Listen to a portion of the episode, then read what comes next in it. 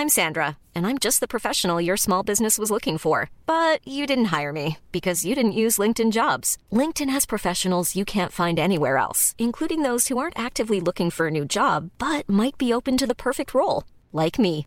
In a given month, over 70% of LinkedIn users don't visit other leading job sites. So if you're not looking on LinkedIn, you'll miss out on great candidates like Sandra. Start hiring professionals like a professional. Post your free job on linkedin.com/people today.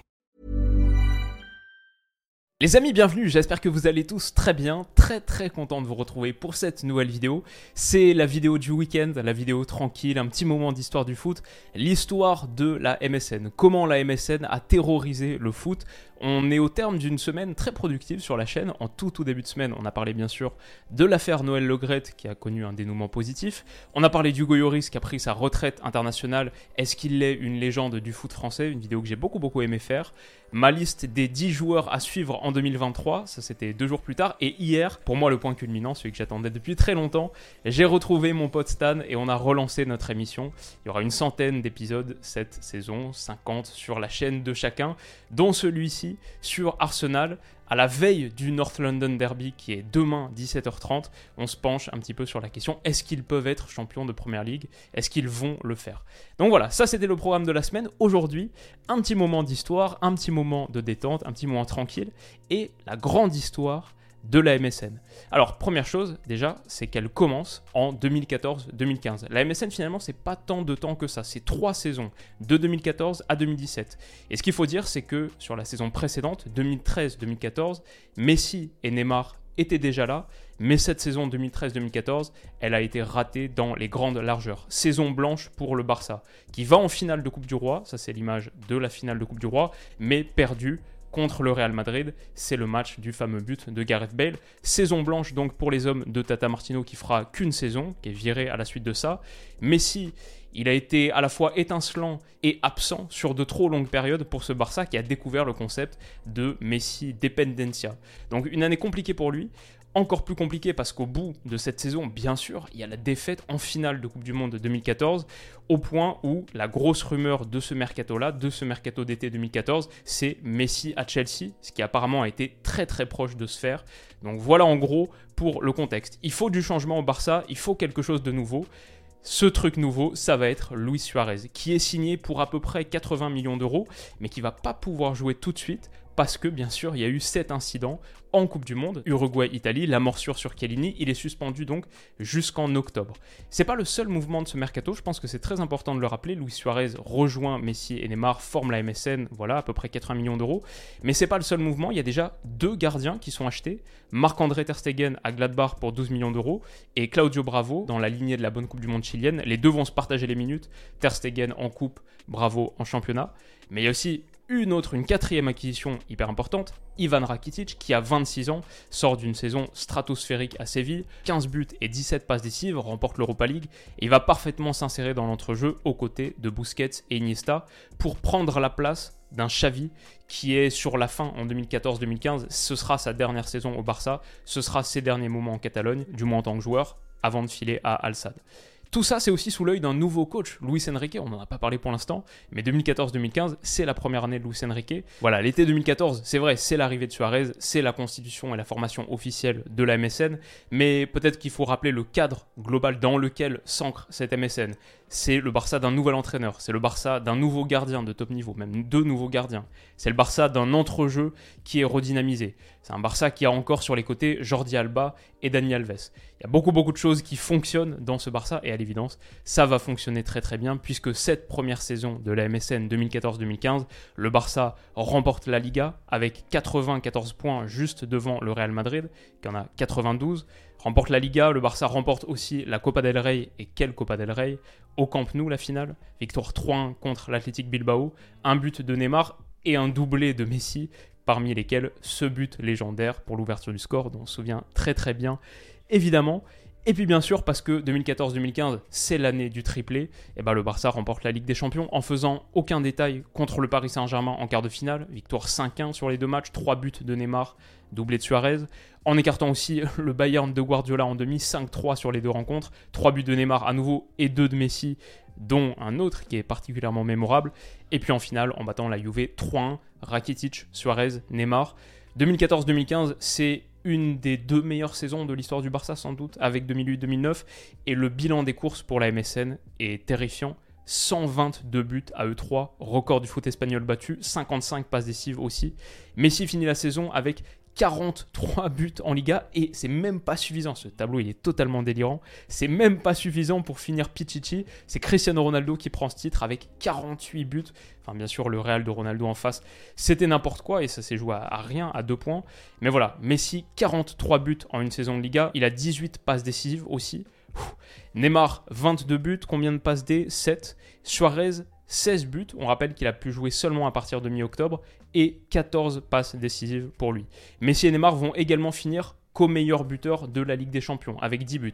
Il y a 3 co-meilleurs buteurs parce qu'il y a aussi Cristiano Ronaldo, bien sûr, qui fait une année démentielle cette saison-là. Et Suarez a 7 unités aussi, à nouveau en ayant moins de minutes, 827 minutes, 7 buts par rapport à 1000 ou 1100 pour Neymar et Léo Messi. Et donc voilà, ça c'est 2014-2015. Celle d'après, 2015-2016, peut-être que c'est encore plus performant du point de vue de la MSN. Il y a un titre en moins, mais 2015-2016, 131 buts. Ils battent leur propre record, 131 buts, 250 buts en deux saisons pour ce trio. C'est un truc de malade mental. Ils vont finir, Luis Suarez, il va finir Pichichi cette fois en ayant pu jouer la saison en entier. Pichichi avec 40 unités, Cristiano Ronaldo en a 35, Léo Messi 26, Neymar 24, 90 buts en Liga à E3. Sur les passes décisives, Suarez en a 16, Messi en a 16 aussi, et Neymar 12 passes. 40, 16, 26, 16, 24, 12. Des chiffres totalement délirants. Ils iront donc chercher un nouveau titre avec un petit point d'avance sur le Real. C'est des années vraiment magiques pour la Liga, totalement épique avec des batailles jusqu'à la fin et une nouvelle Coupe du Roi au bout d'une finale vraiment vraiment disputée contre Séville, 2-0 après prolongation et deux passes D de Messi. Parmi les moments forts de la saison, bien sûr, il y a la victoire 0-4 au Santiago Bernabéu, une démonstration de foot, un match dont je me souviens très très bien, notamment le but d'Iniesta, un vrai moment magique de foot. Et 2015-2016, c'est aussi pour la MSN un moment fort, c'est le penalty Cruyffien. C'est sur cette année qu'il intervient, quelques semaines avant la mort de Johan Cruyff, comme un symbole. Donc ça, c'était pour 2015-2016. Et enfin, il y a 2016-2017. La troisième et dernière saison de Luis Enrique et la troisième et dernière saison de la MSN. C'est la moins bonne des trois pour le Barça. Et c'est la moins bonne des trois statistiquement pour la MSN. Mais c'est quand même des stats de malade. Ça les empêche pas de terroriser les défenses. 111 buts à E3, 51 passes, toutes compétitions confondues. Messi, cette fois, finit Pichichi avec 37 buts. Luis Suarez termine deuxième avec 29 buts. Et 2016-2017, c'est deux moments absolument absolument légendaire dans l'histoire de la MSN, dans l'histoire du Barça, dans l'histoire du Barça moderne. C'est d'abord la victoire 3-2 au Santiago Bernabéu avec un but à la dernière minute et cette célébration qui est rentrée dans la légende. Et c'est bien sûr la remontada contre le Paris Saint-Germain, une nuit qui a changé le football à jamais, une nuit qui a changé le football en ouvrant l'ère des scénarios invraisemblables en Ligue des Champions, dont d'ailleurs le Barça sera lui-même victime la saison d'après contre la Roma en 2007-2018 et à Anfield en 2018-2019. C'est une nuit qui a aussi changé le football en conduisant le Paris Saint-Germain quelques mois plus tard à lever la clause libératoire de Neymar. Un transfert dont les ramifications se font encore sentir aujourd'hui, un des moments clés du foot moderne, et du coup aussi un moment qui met un terme à l'histoire de la MSN. Donc voilà en gros pour ces trois saisons magiques. C'est allé assez vite finalement, 2014 à 2017, mais pour tous ceux qui l'ont vu, ça a laissé un souvenir absolument impérissable. Et en re-regardant pas mal de vidéos, quasiment tous les buts marqués par la MSN à cette époque pour préparer celle-ci, je me suis replongé dans des très très grands moments de foot et des moments de nostalgie assez puissants. C'était une vraie époque, et ce que je trouve vraiment vraiment beau sur ce trio, tous ceux qui l'ont vu ont été subjugués par la beauté footballistique, mais aussi ce que je trouvais beau quelque part philosophiquement, c'est que c'était trois potes vraiment. Neymar le dit, il dit l'amitié et l'humilité sont les secrets du succès de la MSN. Et ça pourrait pas être mieux dit que ça. C'était totalement ce qui transparaissait, en tout cas de ce que nous on voyait. Humilité des trois et amitié entre les trois. Messi et Suarez, il le dit, sont les deux grands amis que j'ai dans le monde du foot. Il n'y a pas d'ego entre nous. Et c'est vraiment ce qu'on sentait, vraiment la bande de potes, le trio de potes qui sont à l'époque trois des quatre ou cinq meilleurs joueurs du monde qui jouent ensemble sur le même secteur offensif, pas trop gênés par les blessures. Les trois ont vraiment pu enchaîner match après match après match ensemble. Ça, c'était super fort. Et je pense qu'il y avait une sensation sur ce trio, au-delà de l'amitié et des très beaux sourires, vraiment on sentait la bande de potes. Il y avait aussi un truc, c'est que j'avais l'impression que le foot nous accordait enfin ce dont il nous prive si souvent, c'est des galactiques qui marchent. Suarez, quand il arrive depuis Liverpool, c'est un monstre. Bah, le Barça le paye 80 millions d'euros. Moi, je me souviens les compilations de Suarez à Liverpool. On peut même se demander si ça, c'était pas son prime. Tellement il était hyper fort. C'était un monstre absolu. Messi, c'était Messi. Et Neymar, c'est son prime. Donc, on avait vraiment trois monstres absolus dans la forme de leur vie qui ont pu jouer 50, 60 matchs par saison ensemble. C'était hyper fort c'était des potes et c'était magique. Je sais pas si on reverra ça aujourd'hui. Un autre truc qui était vraiment très très fort sur l'histoire du foot, c'est que ces trois Sud-Américains, les trois d'un pays différent et les trois pays les plus importants footballistiquement du continent, du coup trois pour l'Argentine, malheureusement, cinq pour le Brésil, deux pour l'Uruguay, dix Coupes du Monde à eux 3 L'Uruguay dirait 12 parce qu'il ne faut pas oublier les Jeux Olympiques de cette période, mais grosso modo, les trois pays, les trois seuls pays sud-américains à avoir remporté un mondial, les trois grands piliers de ce continent, un pays, un joueur, au Barça, le Barça de Cruyff, le Barça européen, mais à très forte influence sud-américaine. C'est toute l'histoire du foot, ou une grande partie de l'histoire du foot moderne, qui s'est illustrée et incarnée dans cette MSN sur trois petites saisons finalement. C'était si beau, et c'était la MSN. Alors ce qui est dingue aujourd'hui aussi, c'est qu'on en a une nouvelle forme. Messi et Neymar ont été réunis, ça paraît absolument invraisemblable. Qui aurait dit ça à l'époque? Les deux ont été réunis au Paris Saint-Germain, en présence bien sûr de Kylian Mbappé. C'est pas tout à fait la même chose, on sent pas le même niveau d'amitié entre les trois. Euh, Neymar est pas du tout au niveau auquel il était à l'époque. Messi connaît une superbe résurgence, donc ça, ça va. Et Mbappé est peut-être le meilleur joueur du monde à l'heure actuelle. Ça pourrait s'en approcher s'il y avait un titre en Ligue des Champions. On pourrait commencer à parler beaucoup plus sérieusement d'une MNM, mais évidemment, ça reste assez difficilement comparable. Le seul truc qui s'en rapproche, bien sûr, c'est la BBC. Et quand je dis qui s'en rapproche, ça mériterait une vidéo à part entière. C'est pas ce qu'on va faire aujourd'hui. Mais finalement, la BBC aura gagné 4 Ligues des Champions. Benzema aura pris un ballon d'or. Pas Neymar, pas Suarez.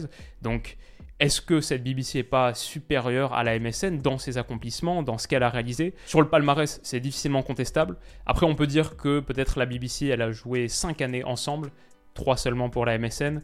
Peut-être aussi que Gareth Bale, avec de nombreuses blessures, ce trio, malgré le fait qu'il ait connu 5 saisons ensemble dans le même club, on l'a peut-être moins vu s'illustrer, les trois ensemble, que la MSN. Finalement, dans les grands matchs, on avait pas mal de Isco aussi.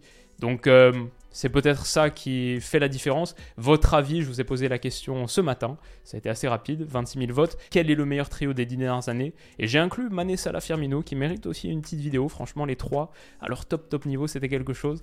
Et vous êtes beaucoup plus sur Messi, Suarez, Neymar. C'est à peu près deux réponses sur trois pour la MSN et une réponse sur trois pour la BBC. Perso, je pense qu'il y a des arguments dans les deux sens. La réalité, c'est que c'est pas un débat qui m'intéresse tant que ça comme le Messi Ronaldo je m'en fiche un petit peu, en tout cas aujourd'hui c'est tranché, mais à l'époque je m'en fichais un peu. Ce que je dirais en revanche, c'est que la sensation, les émotions que j'ai ressenties devant la MSN, cette démonstration de force absolument terrifiante, perso j'ai jamais vu ça. Il y avait quelque chose de footballistiquement au-dessus, si si spécial, une domination, une emprise, et c'était si esthétique, efficace, redoutable, tranchant. Les trois étaient des finisseurs d'exception, les trois étaient des créateurs d'exception, Suarez un petit peu en dessous, mais même lui, on, voilà, on a parlé de saison où il finit systématiquement à 15-20 passes décisives. C'était terrible, c'était magnifique. Je regrette que c'est duré seulement 3 ans, et je regrette qu'on n'ait pas eu un podium du Ballon d'Or MSN comme on a eu celui à l'époque, quoi, 2010, podium de la Masia, peut-être 2011. Voilà, ça, ça aurait été le truc supplémentaire pour parachever le tout, mais on a quand même eu de la chance pour ceux qui l'ont vu et ceux qui l'ont vécu. On a quand même eu de la chance de vivre ça. Dites-moi ce que vous en pensez en commentaire, ces petites vidéos du samedi, on va souvent, je pense, parler d'histoire, en tout cas au mois de janvier, où l'actualité est assez tranquille. Voilà, c'est les moments un petit peu plus détentes du week-end, le samedi 10h, je me dis ça peut être la vidéo un petit peu euh, spéciale, originale. J'avais envie de parler de ça, c'est venu vraiment de nulle part. Et euh, c'était cool, j'ai beaucoup aimé mon moment de recherche, etc. Donc euh, dites-moi ce que vous en avez pensé en commentaire. N'hésitez pas à mettre un pouce bleu sur la vidéo si elle vous a plu.